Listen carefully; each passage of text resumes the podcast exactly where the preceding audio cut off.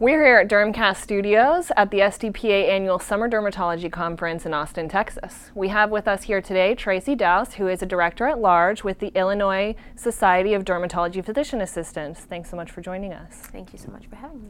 So, what is your role as a director at large for um, the Illinois Society?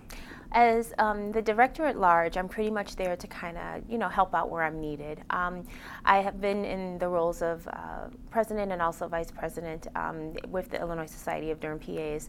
Um, right now, uh, we are definitely focusing on our CME, um, which will be happening in August.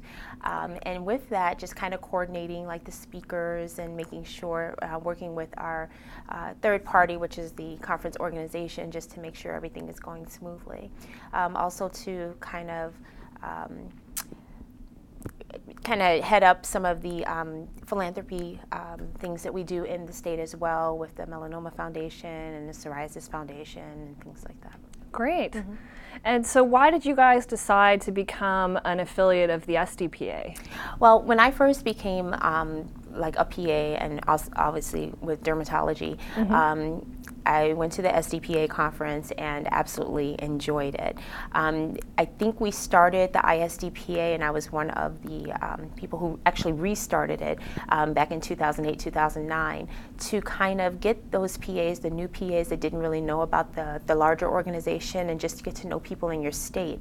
Um, some of the PAs, um, depending on family and work schedules, aren't always able to come to the larger conferences, nor do they have the same CME allowances um, with all the job you know, um, with everybody's contract it's a little bit different. So being in your own state, being able to travel just for a day or two um, was a lot feasible for some people. So just having that in your smaller state as a part of the bigger organization is was a plus.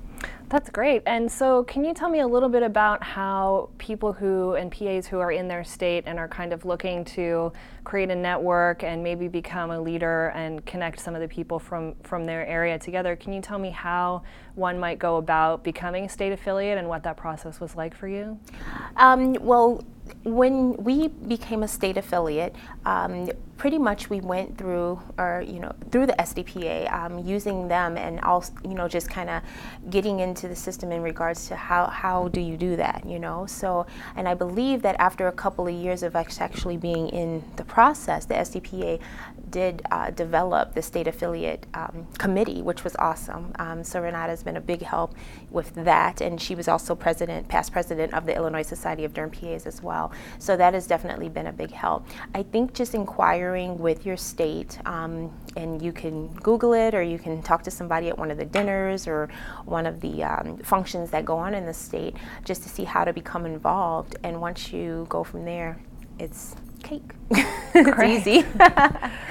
That sounds great. Mm-hmm. And I know that um, Illinois, very excitingly, has um, matched a, a, challenge to donate to the SDPA's new Dermatology PA Foundation. Um, and I believe that you guys donated $1,000 to the we DPAF. Did. We did. We're so very excited um, that um, this is rolled out this year. Um, I think it's an awesome foundation to have. I, I believe a lot of the dermatology physician assistants that I know are very passionate in what they do and just want to help others and just want to be involved and definitely see our, um, not only our profession, but our specialty grow.